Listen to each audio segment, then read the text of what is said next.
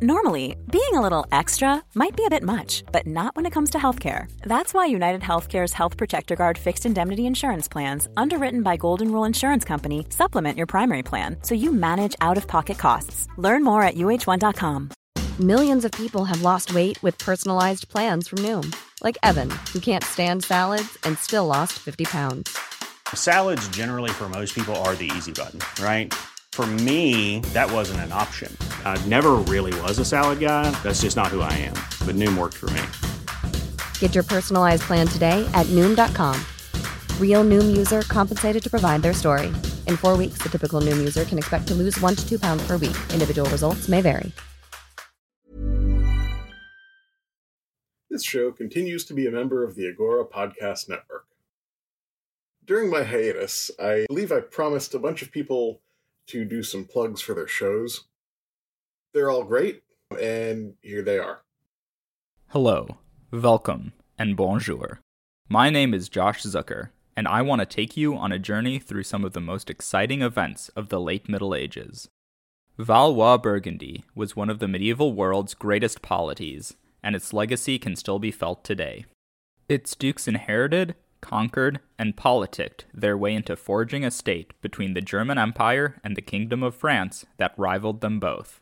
From the Hundred Years' War to Hanseatic merchants, from urban workers to Joan of Arc, and from gallant knights to gunpowder weapons, the Grand Dukes of the West had a part to play in almost all of Western Europe's biggest developments in the 14th and 15th centuries. If you want to learn more about the glamorous rise and dramatic fall of the Valois Dukes of Burgundy, please join me for Grand Dukes of the West, a history of Valois Burgundy.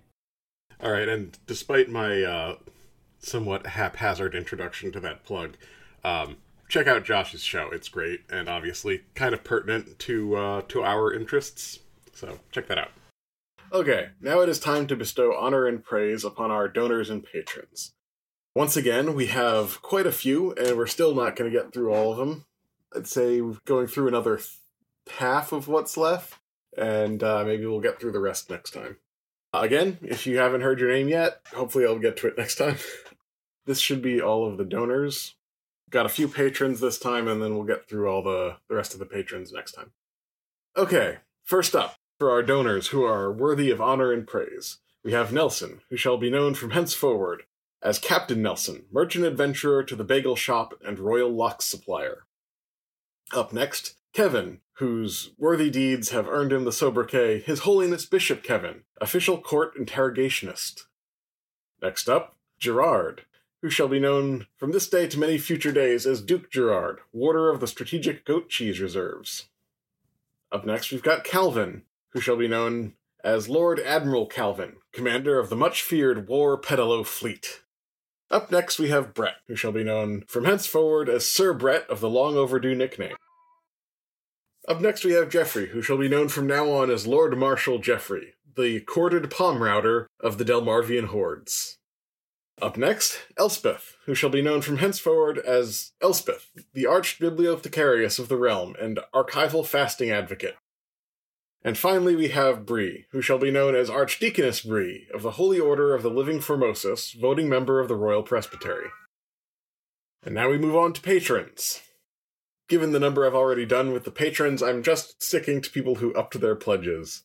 And so we have two. We've got Alexander, whose continued devotion to the realm has earned him the sobriquet Duke Alexander, squeezer of the royal widows, orphans, and other wards, whose continued devotion to the realm has earned him the new title Duke Alexander, squeezer of the royal widows, orphans, and other wards, and official court juice maker.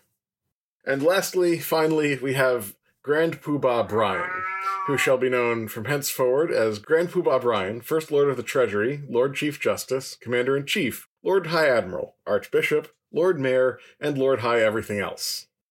Thank you so much to everyone who's donated, uh, whether I read your name or not uh, but particularly those whose name I read. You've all been a huge help, and just, yeah, just you've been a huge help, and we will talk more about that next time. I, I, I really need to get back to the, well, I need to start the monthly meeting for the higher Patreon tiers.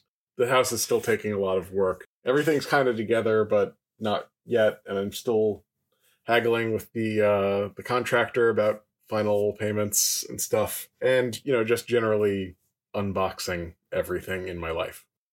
In any case, enough of that. Let's get on to the episode. One last thing. Um, I just wanted to thank uh, Derek from the History of Alexander podcast for this episode's read.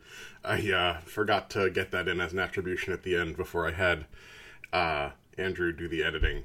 So thanks again to Derek. The social picture the witnesses presented of Silva Maior and Reatina was of a society with stable rules, reinforced by recognized rituals. When San Ciriaco took over the Ottaviani rights in 1200, the monastic economus, or economic manager, came in person to plow in public there, although also underpinned by violence. One of the most detailed witnesses, Bentivoglio, when asked about the other seigneurial rights that San Paolo claimed the Ottaviani had had in Silvia Maior, labor services and recognitive gifts, said that he knew nothing about such rights, but, since the lords were viri potentes, they indeed sometimes violenter extorquebant goods from people. Sicut potentiores consueverunt ad debilioribus extorquere, as the more powerful were accustomed to extort from the weaker. They had tried to extort a cow from him, but he himself could fight them off, quia potens erat, since he himself was powerful. Bentivoglio was here seeking to argue that, if such dues were ever extracted by the lords, they were violent, that is, illegal, rather than being a demonstration of the Ottaviani's, and thus San Paolo's, legal rights. All the same, as an image of ad hoc rural oppression, this is as clear as we get in our period, even if it needs to be stressed again that the Ottaviani however oppressive in casual ways, did not actually take very much in seigneurial dues. Quote from Medieval Rome by Chris Wickham Everyone's right and no one is sorry. That's the start and the end of the story. From the sharks and the jets to the call in the morning.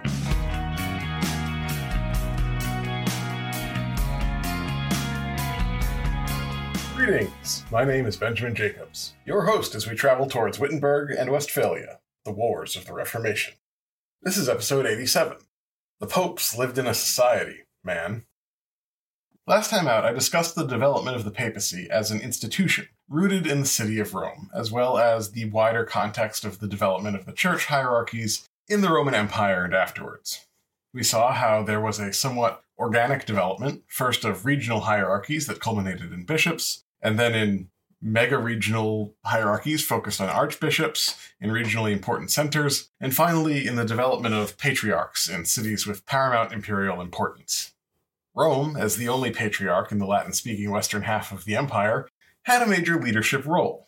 In the context of the wider church, Rome claimed descent from St. Peter and St. Paul, something that was maybe less impressive given that Antioch could claim the same thing, but that doesn't matter anymore. No one seems to have ever brought that up to the Pope's face. Regardless, Rome was seen as the first among equals. More importantly, the development of theological controversies in the Eastern Empire often left the popes as a key swing vote between the emperors and their domestic enemies, particularly as Eastern Roman rule in Italy declined. In terms of Western Europe, the popes were able to use Latin possessions to cushion the blows of the fall of the empire on Rome. This, combined with some unique characteristics of Rome itself, left Rome as the biggest city in Western Christian Europe, despite admittedly a major demographic decline from classical antiquity. This demographic predominance gave Rome a major cultural and economic position in Europe, which allowed the popes to act as champions for Christianity in an uncertain period. As conversion to Christianity progressed, the popes were able to then act as influential leaders within Christianity, though they had no direct power over other bishops, much less over kings. When Charlemagne conquered the Frankish Empire, the popes were key allies and were able to use this connection to further cement the importance of Rome in Latin Christianity. When Charlemagne's grandsons ripped apart his empire, each sought to court the popes as a source of legitimacy, something that further increased the reputation and legitimacy of the popes in the West, to the point where the Pope was able to, in some circumstances, sit in judgment of kings. That was a longer introduction than usual, but I think it's important because in this episode and the next two, we are going to rewind and tell the same story again, but this time from the point of view of Rome, the city. How did Rome come out of the fall of the empire so well? What was the basis of its economic success? How was it governed? In two episodes' time, I will bring all this together and begin to return to the narrative in earnest by telling the story of Papal Rome as a political protagonist in central Italian politics, from the Italian Wars up to the rule of Otto I, and then beyond. Much of the success of Rome in the Middle Ages can be explained by the economy of the city. And while I am trying to get away from geographic determinism, in this case, much of the economic success of the city genuinely comes down to its unique geography. So let's start there. Back in the Pleistocene, when the volcanoes were young. No, I'm sorry, I won't do that. The territory owned by Rome and the popes is sort of an onion of different levels of control politically. At various times, the papacy claimed to control territories as far afield as Istria, on the modern border between Italy and Croatia, and Sicily, the big island on the exact opposite end of Italy from Istria. For what should be obvious practical reasons, these claims were more or less allowed to lapse after Pope Hadrian's deals with Charlemagne, though papal claims to Corsica and Sardinia would survive in some forms, and let's just say this isn't the last we will hear about papal interest in Sicily, to be honest. But that's for the future. More important for this section is the Romagna, an area in the Po Valley containing five major cities and Ravenna. In effect, this was the old exarchate of Ravenna, the last major area of the Eastern Roman control in northern Italy. I glossed over this last time, and we don't have a ton of time today, but very quickly.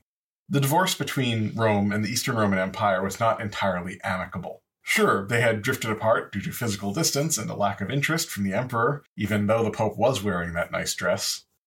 Anyway, the split was probably inevitable, but this familiar narrative glosses over a lot of more direct friction. Several popes were kidnapped by imperial officers and died in eastern prisons. The emperors insisted for years on the right to confirm papal elections, something that, when enforced, caused long and disruptive delays between popes. The Exarchate of Ravenna was the seat of Eastern Roman power in Italy, due to its direct sea access to Constantinople, and as such, much of the conflict of this era played out as disputes between Ravenna and Rome. Nonetheless, in the waning years of the Eastern Empire in Italy, and as the Lombards became a massive threat, and as Constantinople continued to do nothing except make attempts to dispose of popes in order to find clerics more amenable to whatever the latest heretical fad was this week, things changed in this regard the nobility of the Exarchate began making common cause with the popes in political and religious disputes against the emperors in Constantinople on a more and more regular basis. In effect, the pope had more influence in the Exarchate than the emperor did. On several occasions, the militaries of this area, staffed entirely by local nobles, rose up against the representatives of the empire in order to protect the pope. Once this happened, Eastern Roman control was not long for this world, and soon collapsed for good. The popes, who in effect had just acted as the leaders of all the culturally Roman territories of Italy to shake off control from Constantinople, sought to retain this leadership and gain governmental control of Ravenna, whom they referred to as their lost sheep in correspondence with other powers. But just because the two areas had both become annoyed at neglect and heresy coming out of Constantinople, didn't mean Ravenna wanted to bend the knee to Rome. Arguably a much more cosmopolitan city, and one that had been on top of local politics for several centuries now, many leaders in Ravenna fought bitterly to retain their independence from Rome. Ultimately, this dispute was resolved when the territory was given to the papacy as part of the settlements between Pope Hadrian and Charlemagne. But the specifics of this settlement are actually rather unclear. Uh, they seem to have ended up in a treaty that people talk about, but we don't have the text of. Charlemagne seems to have respected the autonomy of the Romagna under papal rule, and the popes seem to have been okay with this at the time. In other words, the Romagna sort of had to give a salute to the pope and say that he was in charge, but day to day actual governance was handled from Ravenna or thereabouts. Basically, there was a three way power situation, and whatever the dynamics between those three powers, they negotiated between themselves, between Charlemagne, the Pope, and the Archbishop of Ravenna, which was not the most stable of situations, to be sure, though it remained de jure essentially the situation for the rest of the Middle Ages, which will be a problem. But anyway. To get back to the economy, the sources of Rome's early economic success were not in these outlying territories, but in the areas directly under the control of the city and the papacy. This territory was a fairly large strip between the Tyrrhenian Sea and the Apennine Mountains. North of this territory is the wide land of Tuscany. Tuscany is kind of funnel shaped, and Rome basically controlled the tubi part at the bottom of the funnel. That's a technical word, by the way tubi part. Running through the middle of the Roman controlled territory and at the bottom of the tubi part is the Tiber River. And Rome famously is located along the banks of the Tiber, quite a few miles inland from the sea. Rome controlled the territory along the river, up into the mountains, which connected Rome across the mountains to San Marino and territories controlled by the Romagna, and this area provided the city with iron ore and pastoral products like cheese, meat, and leather. This was also one of the two main routes for getting to the city from northern Europe. The other major route into the city was to come up the Tiber from Rome's port cities of Ostia and Porta. One could also come across land via Tuscany, and this would be more popular later, but at this time the roads were not great and Tuscany could be politically hostile, so this seems to have been a less popular option. South of the Tiber, Rome controlled territory into the increasingly hilly terrain of Campania and Maritima. The monastery of Monte Cassino and the maritime republic of Gaeta are just beyond these southern borders, so if you look at a map and see Monte Cassino or Gaeta, you can think of the Roman territory as ending just a few miles short of that. It didn't include those places, it was just a little north. A few things to point out before we move on. First, this was a large and fertile area relative to Rome's mm-hmm. Italian competitors. Other valleys in Italy were larger and more fertile, but often those valleys were politically subdivided by competing cities. For example, the Po Valley dwarfed the Valley of the Tiber, obviously, if you look at a map. But half of that area was in the Romagna, and the rest fell under the rule of Milan, Turin, various duchies and marcher territories, etc., etc., etc. Not to mention that Venice is going to come onto the scene sooner or later. By contrast, one of the most unique things about the Tiber Valley is that it contains almost no major cities as competitors to Rome, and the exceptions were rapidly reduced to dependence. This territory was not all governed in the same way. Chris Wickham identifies several further shells of territory that behaved sort of in common ways. The outer areas in this strip of land were frontier zones, often controlled by military governors. These areas would develop into aristocratic holdings over time, but it's not clear how they were governed early on, and so we will come back to these areas next episode. In from the frontiers and blending out into it is an area that Wickham calls the Land of Castles. Now, don't think of Disney style castles here. As we discussed in our earlier episodes on Italy, Italian castrum were a sort of different kind of thing, though politically they formed similar functions to Northern European castles.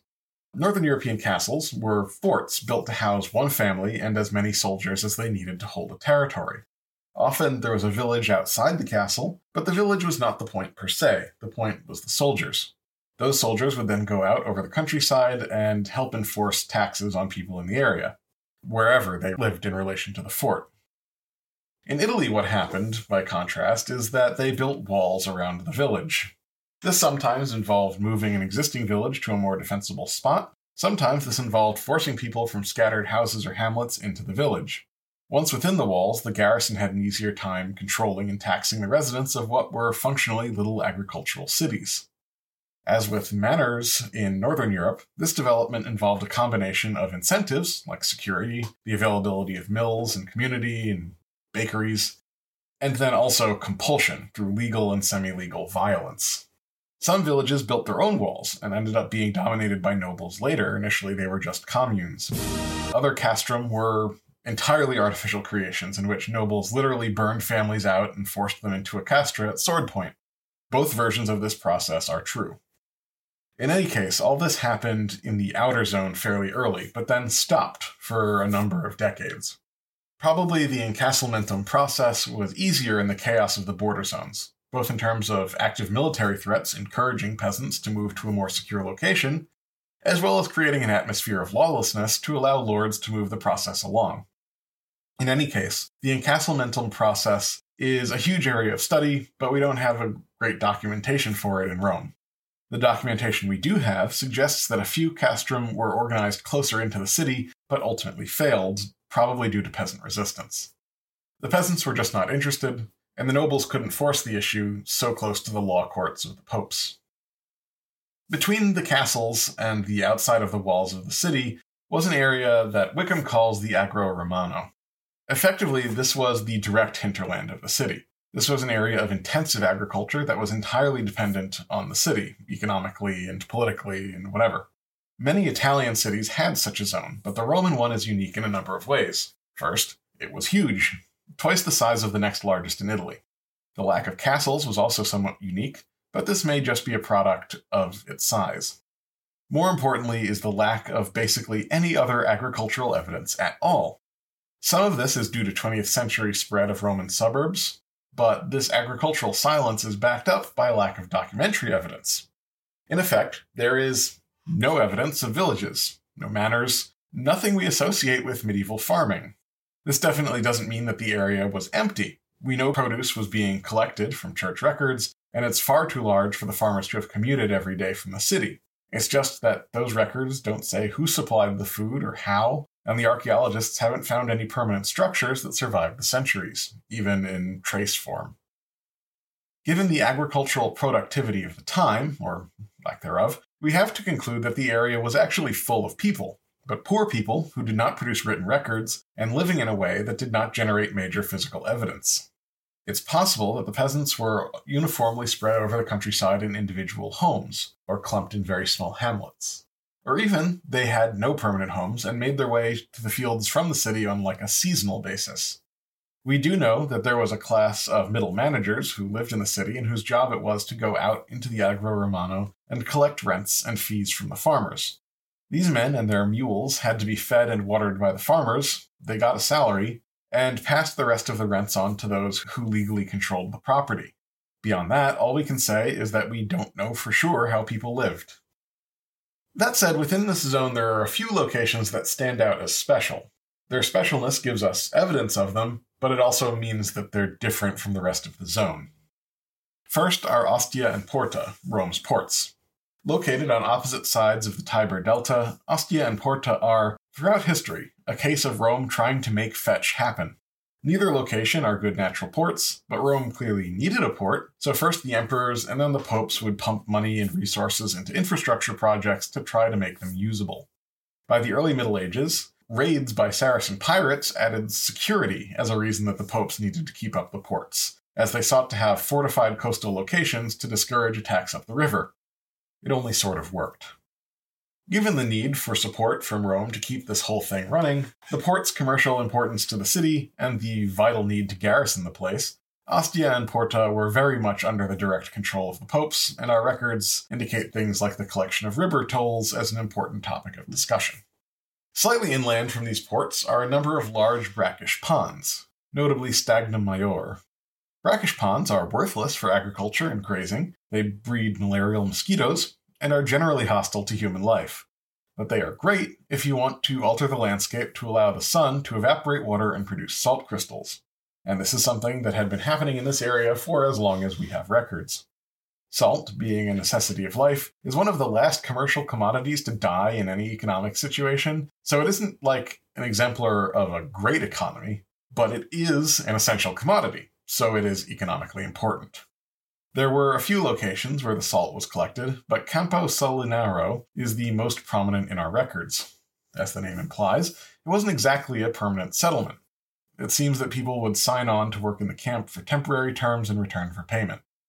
The salt was then turned over to those who controlled the salt pans, shipped into the city, and sold there. This was obviously profitable for those with a stake in the operations, but it was apparently not too bad for the workers either as we have records of people signing up for multiple stints in the pans, and some statements by them to that effect that it was pretty good. That said, it's doubtful that there were many people living in the camp full time. It was not exactly wholesome.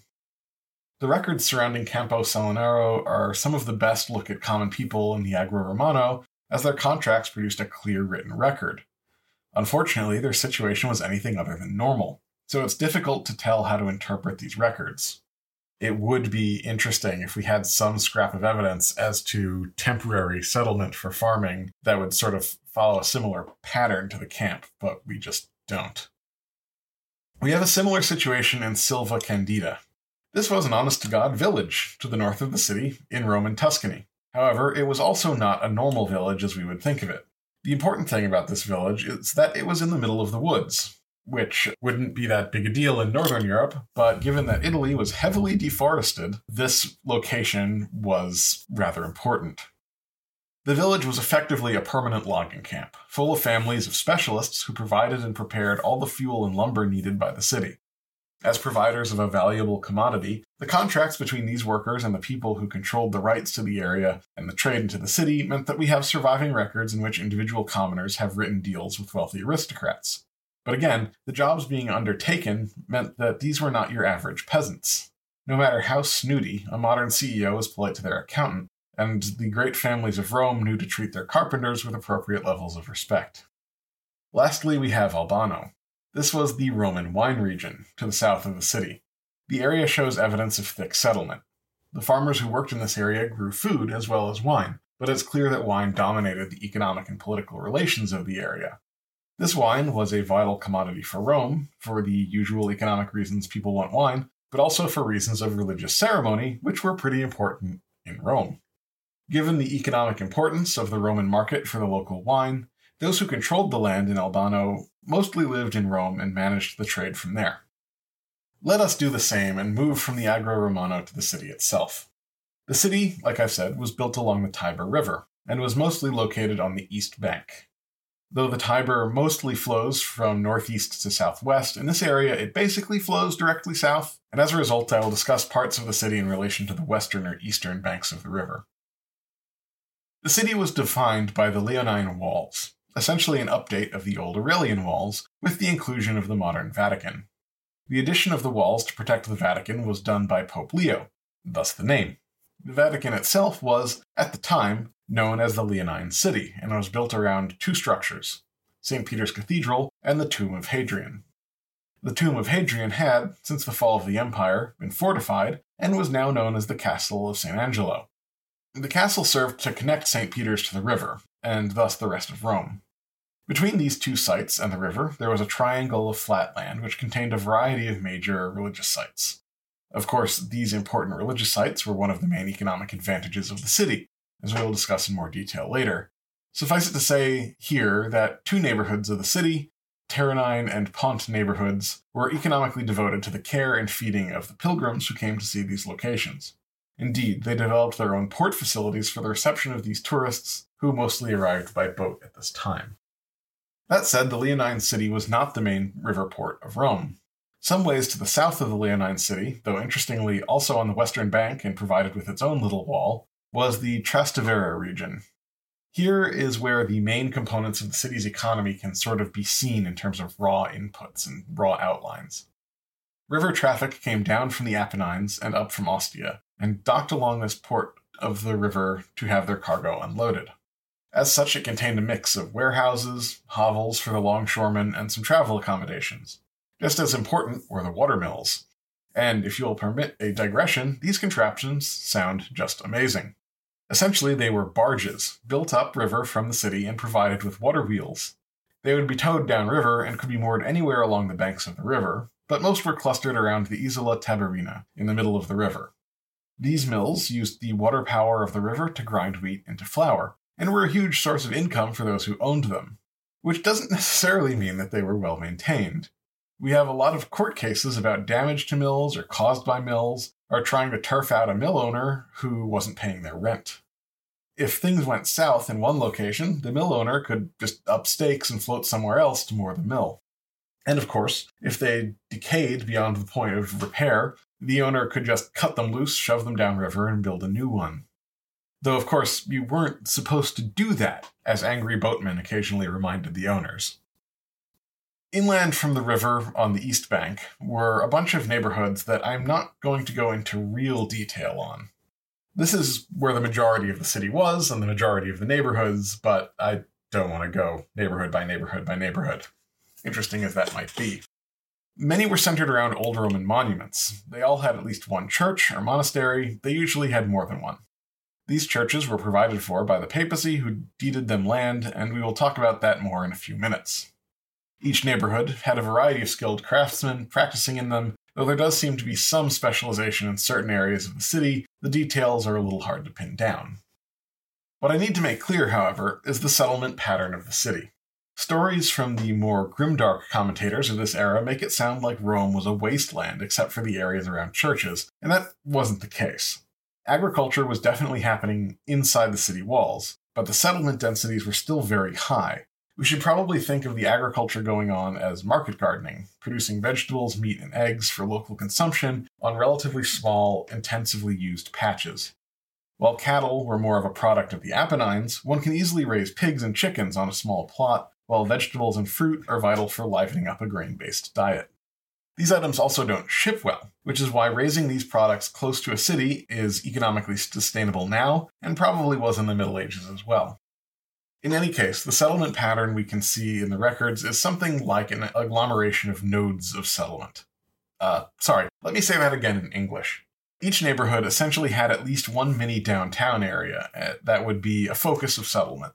They were all connected up by the old road grid of the city, and between the nodes, agriculture did happen, but like I said, we shouldn't think of huge fields of rolling grain.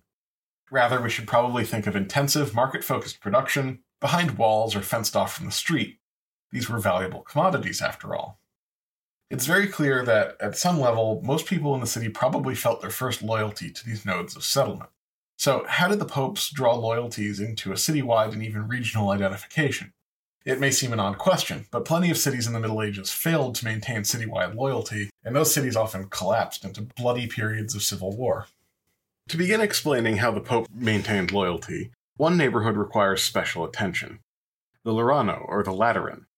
I had always heard of the Lateran used in history books as a synonym for the papacy, and so I had always assumed it was in the Vatican, which shows my ignorance. The Lateran was and sort of is a palace complex in the south of Rome that had at one time been owned by the Laterani family, thus the name. The Laterani had the misfortune to side against Constantine the Great in his war to end the Tetrarchy and become the Great, and when he conquered Rome, he confiscated their stuff and gave it to the local bishop of Rome. Then he flew off into the sun with Set and was strictly Orthodox for the rest of his life. In any case, this senatorial palace had developed, by the early Middle Ages, into a complex of buildings in which the papal bureaucracy lived and worked. This included the Pope, who lived in the Lateran Palace for most of the Middle Ages, and as such, the Pope's official seat, as a bishop, is actually the Lateran Basilica of St. John's, and not that other building dedicated to that Peter guy. What is particularly important to note about the geography of the Lateran is that it is on the exact opposite side of the old city from St. Peter's.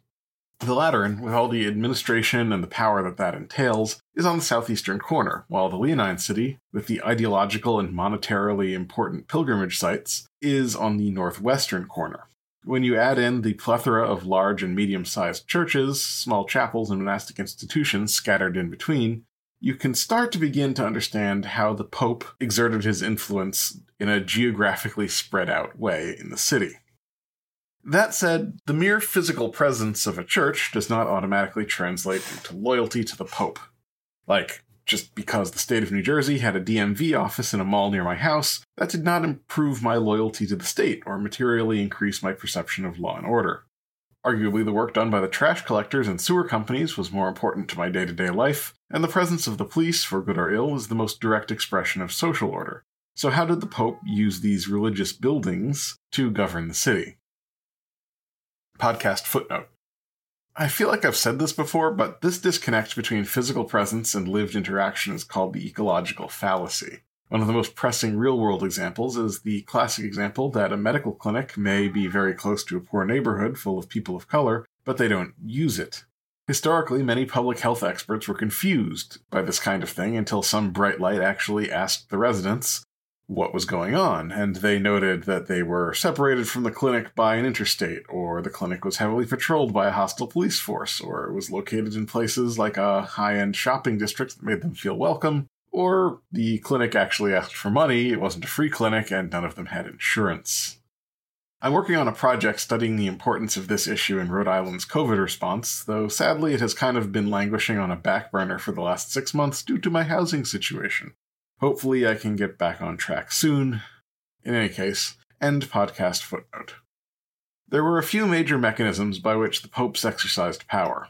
The first, most direct, and most spectacular expression of papal power were the processions that were held several times in every liturgical cycle. Which is to say, during major religious events, the popes would stage huge parades. Most of these parades went from the Lateran to St. Peter's, or vice versa, and stopped along the way at various titular churches to pray. I will come back to titular churches in a few minutes. Suffice it to say, they're important. In any case, because of the physical geography of the city, slight variations in these routes ensured that the Pope was able to visit most neighborhoods on these processions. The exceptions were visited in special processions to titular churches on special holidays, such that every neighborhood, no matter how remote, was sure to be visited by the Pope at least once per year. These processions were like modern parades, but in reverse in some ways. The Pope would ride on a chariot or cart, and his retainers in the clerical hierarchy would ride or march with him. The specific orders that accompanied him would vary by political climate and celebratory calendar, but most of the important clerical bureaucrats that I will be discussing in a few minutes were involved in these processions. In any case, the parade didn't include floats or any kind of moving spectacle, but it would be a participatory experience nonetheless. Each neighborhood, and usually the different professional organizations and several major aristocratic families, would pay for or else directly build temporary celebratory arches that they would set up along the parade route. The arches would display religious scenes or sumptuous artwork, and of course, the different groups would compete to have the most elaborate or beautiful archway for the Pope to pass through. But let us not think that the people of Rome contributed to these festivities for mere civic pride and honor. That was there, of course, but the popes didn't just ride around during these processions. They also distributed giant bags of cash from their chariots. They would just throw out coins. These coins would apparently just be tossed out into the crowds during the procession. Huge sums of money were apparently distributed this way, given that a single coin could be an absurd amount of money for the average person, common people could do really well out of this whole thing. Which, of course, means that there needed to be a system to ensure that the money went to the right people. Some money was probably just like handed out directly by the Pope to notable individuals and groups during his prayer stops, but there's also some indication of a pecking order in the crowd whereby the close in areas were occupied early by groups of monks or local toughs. Certainly, we can imagine that the city's urchins and widows could be easily relieved of their gold coins after they caught them. But none of this seems to have dimmed the public's enthusiasm for these events. Someone was still distributing free money, you might get lucky. Regardless of the specifics, these parades represented a fiscal and ideological tie directly between the Pope and a huge mass of the Roman public. Beyond the financial incentives, this was an example of the ruler showing himself to the public, something that was very powerful in the Middle Ages particularly when the public figure was doing something seen as good in the process. In the grand human tradition of rulers and ruled giving and receiving gifts as a way to forge bonds of loyalty, these participatory experiences with the arches and the distribution of money made the Pope visible, projected an image of generosity and piety as well as grandeur, and allowed the public to participate in the whole experience. In the culture of the Middle Ages, this kind of imagery was very popular, and was seen as the kind of characteristics that made a person worthy of rule.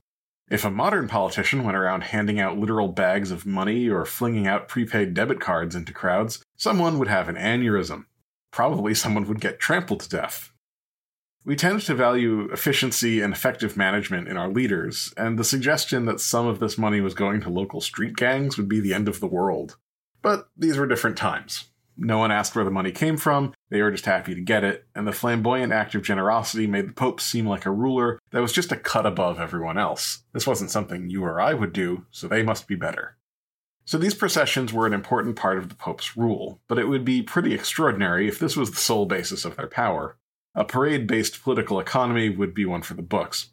No, the real basis of the Pope's local control were all those churches, monasteries, and charitable sites spread over the city.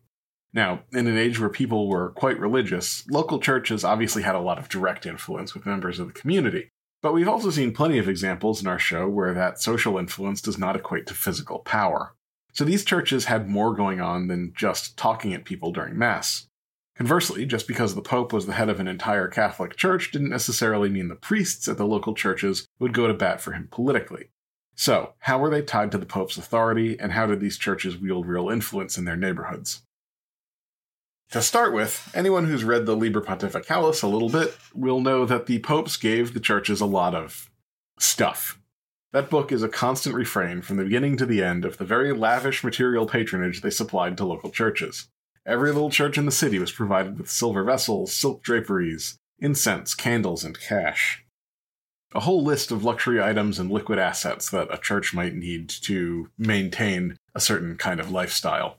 All this ensured their maintenance and was also celebrated as evidence of the Pope's piety.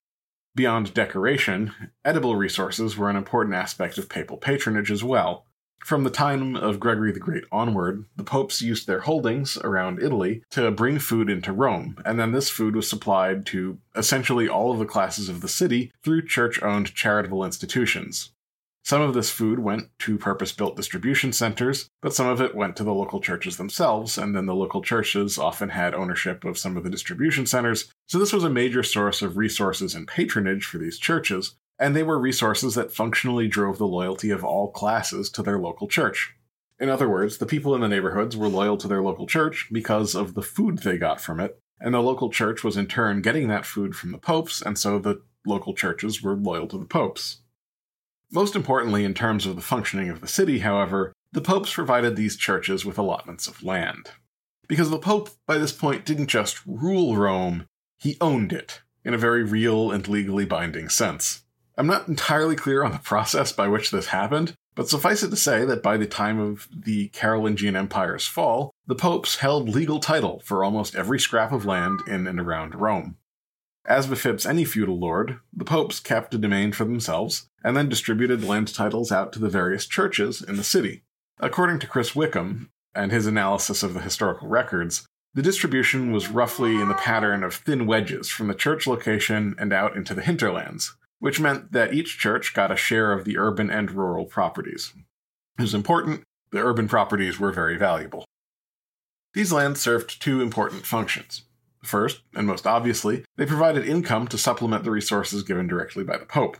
But that didn't seem to have been the main point of these properties. The majority of these properties were not actually directly managed by the churches. Instead, the churches leased them out to the city's aristocrats, usually under lease agreements that were not particularly remunerative.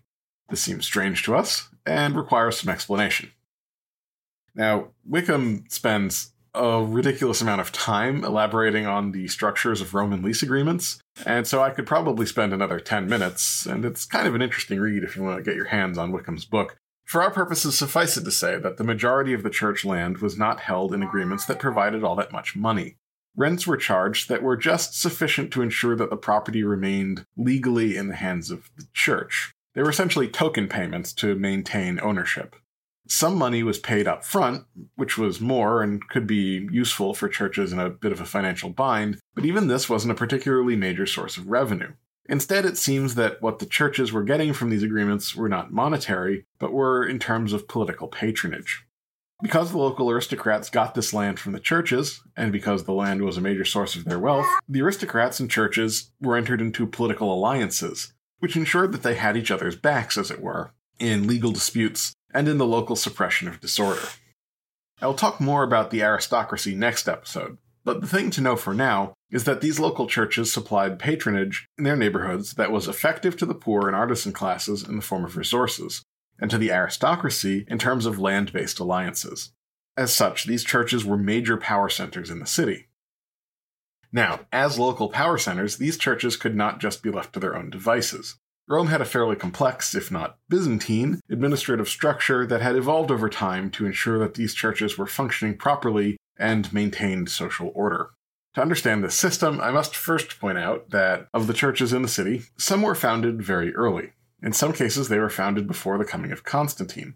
These churches, called titular churches, I mentioned them before. See, I did come back to it.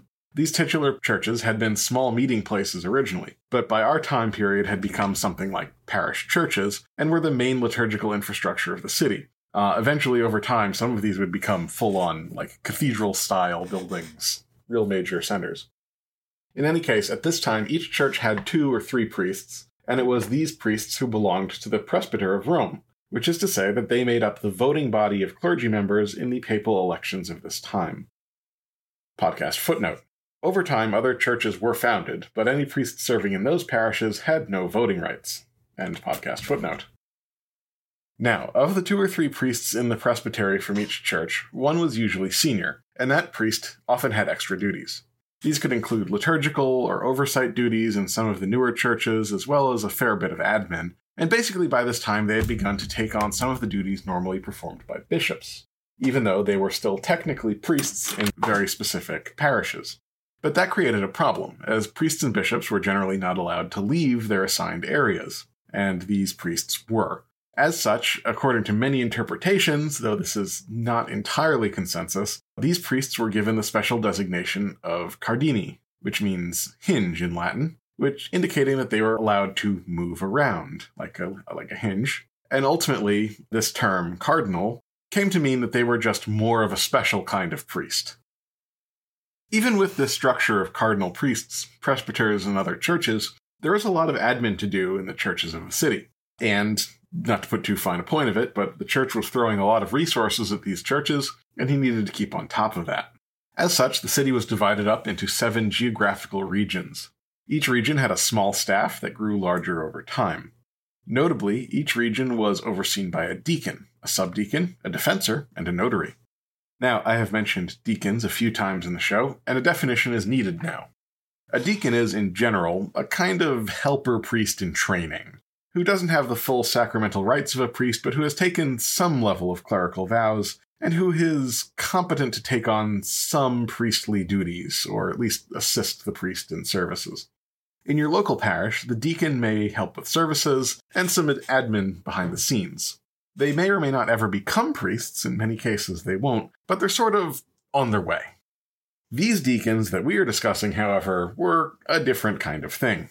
They were the Pope's personal deacons, and they helped him, as Bishop of Rome, by administering these seven city regions. Initially, they did this by ensuring that charitable resources were sent to the correct churches and properly administered to the poor, but over time they took on more and more duties overseeing these churches at all levels.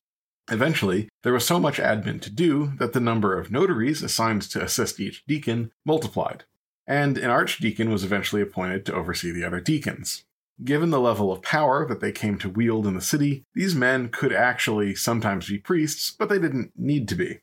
Their functions were more admin related at this point. But as seven of the most powerful men in the city, they were definitely more special than your average deacon, and as such they became known as cardinal deacons, and were also allowed to vote in the presbytery despite not necessarily being priests. Their chief, the archdeacon, helped run the city in the periods between papal elections which is a pretty high level of responsibility. I mentioned the word defensors a few minutes ago. This was a very unique title that dates back to before the rise of the church. Essentially, these were secular public advocates whose role in the empire was to investigate abuse of the poor by the powerful and correct those abuses. Once the church became a major part of the empire, these roles moved into the church's area of responsibility as part of the general trend toward the church taking on every non security related governmental function and sometimes the security ones too. At the time we were looking at, there was a few dozen defensors across the city, and their role had become more amorphous and legal. Essentially, they were still advocates, but took on something of a role like public defenders. Except mostly they worked in civil suits to help the poor, orphans, and widows in legal cases where they could be taken advantage of by the wealthy. The fact that such a position was being paid for by the Pope helped connect the Pope directly to the populace of the city and possibly just as importantly, gave the Pope a way to keep an eye on what the power players in the city were doing. The chief defensor was another of the chief administrators of the city and could vote in the presbytery. The defensors weren't the only clerical staff beside the deacons. In fact, the largest single group, we've already mentioned several times at this point, was the notaries.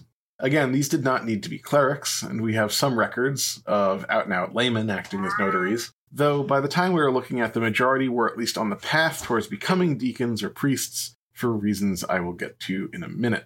The position of notary once again goes back to the empire, and as with modern notaries public, their role was to act as witnesses or judges in minor legal matters like signing documents.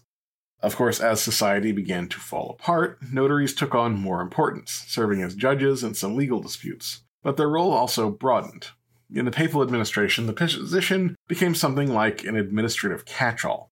They were literate persons, agents of the administration, and as such had some decision making authority, but most of their decisions were administrative.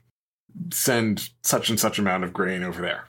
They helped the deacons and defensors by overseeing logistical operations in the various regions. They kept records and generally tracked paperwork. Initially, all deacons had one notary, but their numbers multiplied over time and they took on more and more administrative roles. In their character as creators and managers of paperwork, it only made sense that the chief notary became the first papal librarian. That role was ultimately split off, but the papal librarian and the chief notary were the other two individuals involved in running Rome between popes.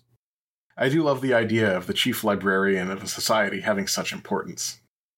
There's one last bit of clerical admin to discuss. Given what I said earlier about the hinterlands of the city, and given what I have said in earlier episodes about every village in Italy getting a bishop at some point, you hopefully won't be too shocked to learn that the Pope ruled as a secular leader over a number of bishops whose dioceses were in the immediate Roman hinterland.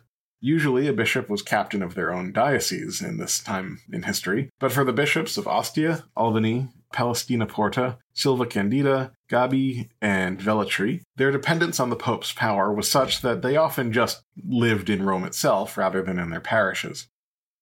They would, of course, head out to perform their duties, at least initially, but over time the popes found that having a bunch of high ranking clerics around was pretty useful in terms of admin and filling holes at important cathedrals in the city. And so it was that these suburban bishops settled in as bishops who were de facto part of the papal administration, and became known as cardinal bishops. This system of presbyters, the cardinal bishops, priests, notaries, defensors, librarians, and deacons was also, you'll not be shocked to learn, the basis for the modern College of Cardinals, and as such, the basis upon which modern papal elections are held. However, it was not a straight line or simple path from there to here. As we've discussed in earlier episodes, and as we will discuss in two episodes' time, the guidelines in church law about how elections of bishops were held was not really high on details. In effect, it said that the bishops should be elected by the clergy and the people of the city. The specifics of the election, how it worked, who got to vote, who oversaw the process, all that was not really specified, leaving the entire thing up for a whole lot of abuse. In Rome, we have seen that a system was evolving that defined who the clerical electors were, which is to say the presbytery but it explicitly excluded some clergy members without any kind of representation, while simultaneously being a fairly large group. And what about the vote of the people of Rome? Well, what about them? More about this soon. I tell you in so much excruciating detail about the whole papal administration, and it's not that you're going to need to remember anything about deacons or defensors going forward, really, but I think it gives you a flavor of how a pope's administration in a city differed from that of a secular city. There was a very highly advanced administrative system going on, and that in itself is interesting. The other thing that's really important to say is that this whole administrative apparatus served as a sort of de facto cursus honorum, in much the way that senators, if they wanted to make it in the world, they had to hold offices in a certain order. Now, there wasn't anything like that in papal administration, but if you wanted to become pope, you had to do your time in the administration. People didn't just get elected off the street or from some rural parish and become pope, at least not at this time. You had often started out as a notary when you were just literate, and you could move on to becoming defensors or deacons, things like that. There wasn't a set path, but what we know is that all the popes in this time period had spent years and years in admin, so that they were trained and experienced and had the church's best interests in mind. They knew how the system worked, and they were loyal to that system. Today, I started to cover how the papal administration and society of Rome functioned during the early Middle Ages. Economically, Rome was much like other cities of the time in that it's got its wealth by skimming off the countryside, though the specifics of how that happened at this time are a little illusory.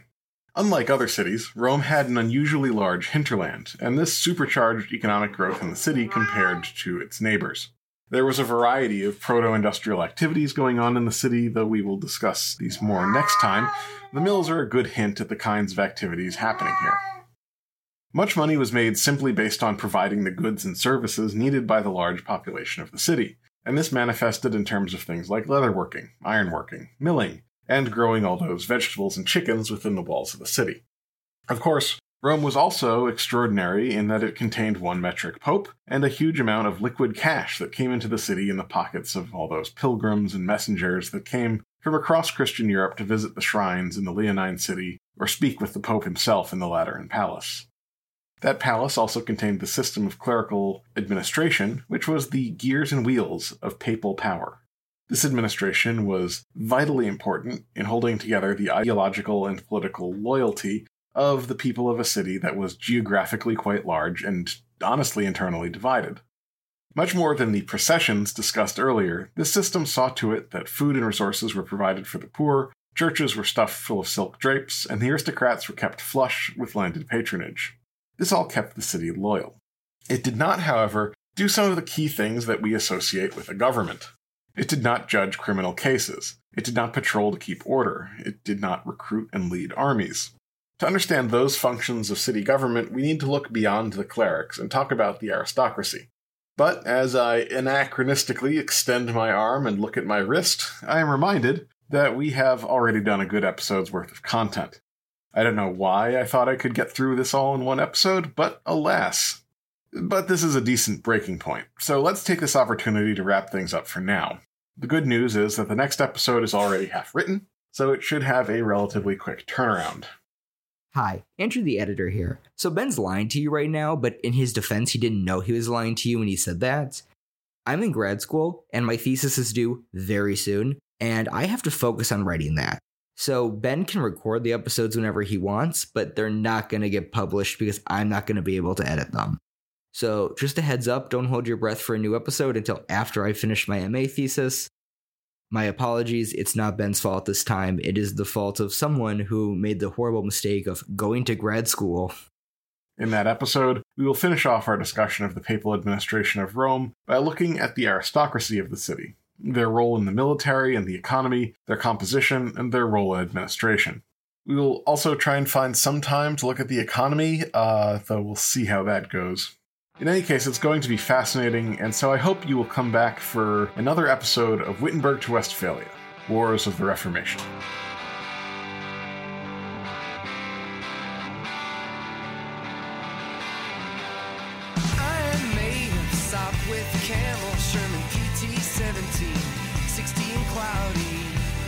From the church location and out. Yes, Duncan, I know. Oh my god.